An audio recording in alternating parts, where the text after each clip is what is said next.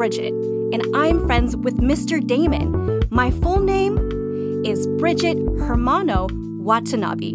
I'm Filipino, and my husband's family is from Japan, and his mom's family is from Ireland. How cool is that?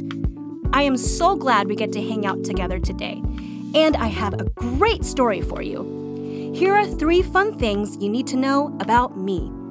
I can ride a unicycle, I love to play flag football, and I absolutely love music. I would love to hear how your day went. When I ask, what is your favorite moment from today? What is the first thing that comes to mind? That is awesome! What is the first thing that comes to mind when I ask you what your least favorite moment from today was? Go! That's no fun. Do you know it's healthy to talk about how your day went? It is. Whether your day is good or tough, talking about what happens to us and how it makes us feel helps us feel healthy in our emotions and thoughts.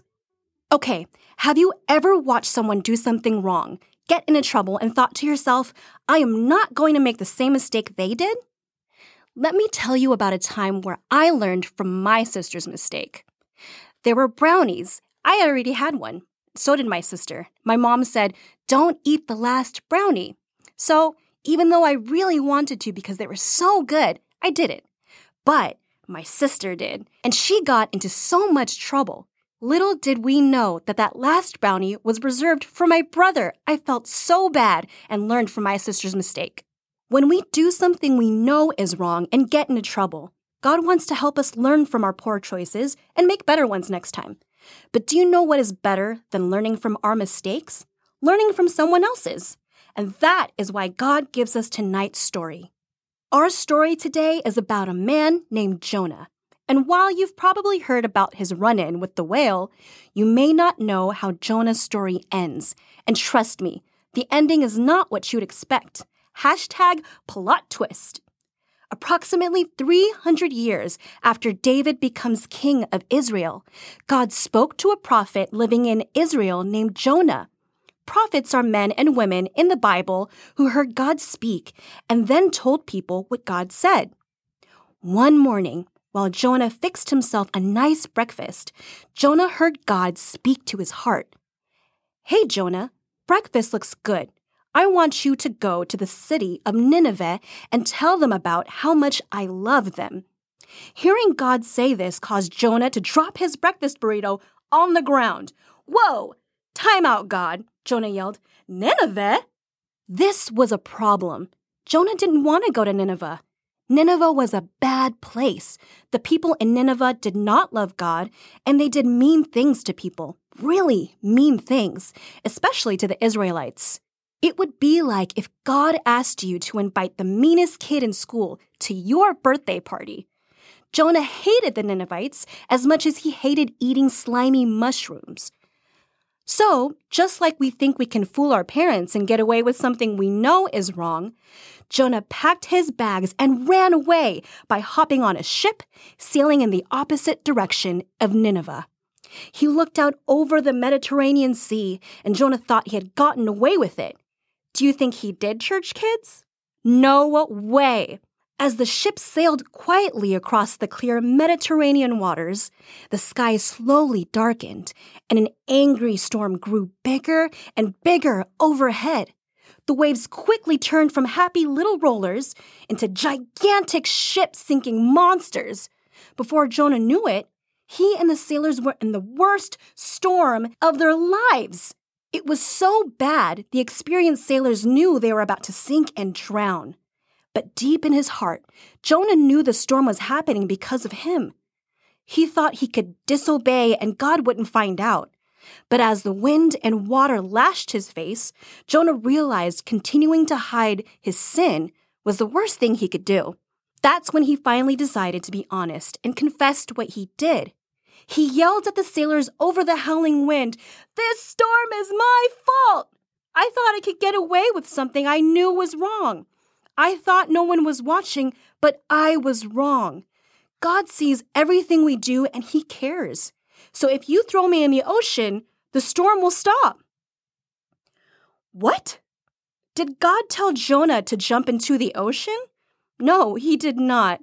He could have told the sailors to turn around and go to Nineveh, like God asked, but Jonah came up with the chuck me in the ocean idea instead. Weird. So, 1, 2, 3, heave! The sailors threw Jonah overboard into the ocean. Ah! Sploosh! Immediately, when Jonah hit the water, the wind stopped, and the waves disappeared. The soaking wet sailors blinked a couple of times in awe, and then started dancing, hugging each other, and praising God for protecting them. Jesus had rescued them, but as they celebrated on the boat, they didn't notice the small bubbles lazily floating up to the top of the water, right where Jonah fell in. Deeper and deeper into the darkness, Jonah sank. This is it, Jonah thought, as he could feel his oxygen running out. I'm all alone down here, and I am done for. But are we ever alone, church kids? No way! Jesus is with us always, and he was with Jonah down in the water too. Little did Jonah know that 2 days before, God spoke to a whale and said this, which translates, "Hi, Susan, how are the kids? I have a job for you. I want you to swim 2 miles southeast by the deep underwater trench. I have a special lunch waiting for you tomorrow." I don't know if God said that to the whale, but I like to think so. Susan the whale swam exactly where God told her to and arrived just in time to see Jonah sinking down towards her. "There's your lunch, Susan. Bon appetit," God said. Jonah watched with wide eyes as Susan opened her gigantic whale mouth and closed it over the top of him. Gulp! For a second, Jonah thought, "I'm dead." But when he took a deep, big breath, he realized he could breathe, and the air smelled like tuna fish. When he opened his eyes, realized Susan didn't eat him for lunch, God used her to save his life. Even though Jonah did what he knew was wrong and tried to hide it, God kept loving and taking care of him. There, inside his new whale Airbnb, Jonah began to cry tears of joy and thankfulness as he realized how big God's love for him was. Jonah talked with God sitting inside Susan's squishy stomach and asked God to forgive him. After a couple of days, Jonah felt Susan the whale stop moving. I wonder what's going on. Blah! In an instant, Jonah was shot out of the whale's mouth and onto a sandy beach. Splat! Jonah stood up, squinted in the bright sunlight, and realized where he was. He was on the beach in Nineveh. God used Susan the whale to drop him off at the exact place he originally asked Jonah to go to. Susan was his oceanic Uber. Jonah finally understood what God was teaching him. Just like God loved Jonah when he disobeyed, God loved the people of Nineveh, even though they disobeyed a lot. So Jonah walked into the city of Nineveh with seaweed in his hair and began telling everyone about God's love and how he wanted to be best friends with them. When the people of Nineveh heard Jonah's words, the Holy Spirit's love filled their hearts, and the entire city said yes to Jesus, and followed him. The end. Right? Wrong! Remember, this season of Church Kid Stories is about people and stories from the Bible overlooked and forgotten. This is where most people stop telling Jonah's story, but it is not how it ends. When God first talked with Jonah, he told him, if the Ninevites didn't stop hurting others, the whole city would be destroyed. So after Jonah finished telling the people about God, he hiked up to the top of a mountain that overlooked Nineveh. But he wasn't there to see the beautiful view. Even after everything God did for Jonah, Jonah still didn't like the Ninevites. He was holding on to unforgiveness toward them in his heart and wanted the city to poof, just disappear. But do you think that is what God wanted? No way. God loved the Ninevites. He wanted to forgive them. God wanted the Ninevites to join his family, not Jonah. The longer he waited on top of the mountain in the hot sun, the madder Jonah became. Then God did something unexpected. God caused a big leafy bush to grow and give Jonah shade from the hot sun beating down on his head. Jonah was so happy for the bush and the shade it gave him.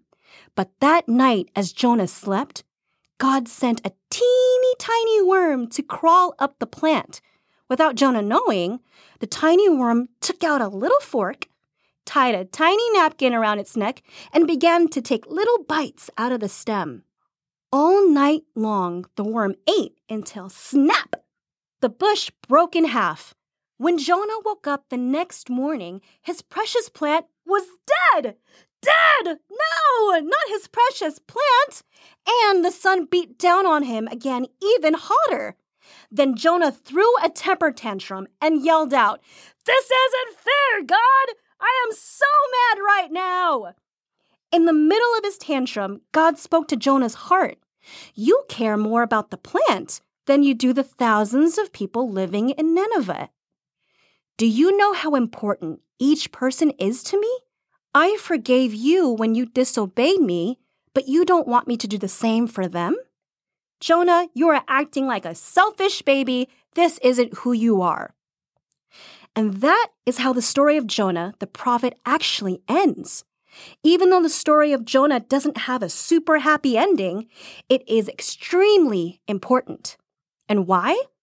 Because God wants to help us learn from other people's mistakes. Jonah stayed selfish even after everything God did for him. What is something you think Jonah should have done differently? I am going to tell you a secret hidden inside the story of Jonah. Jesus wants to teach you how to learn from other people's mistakes.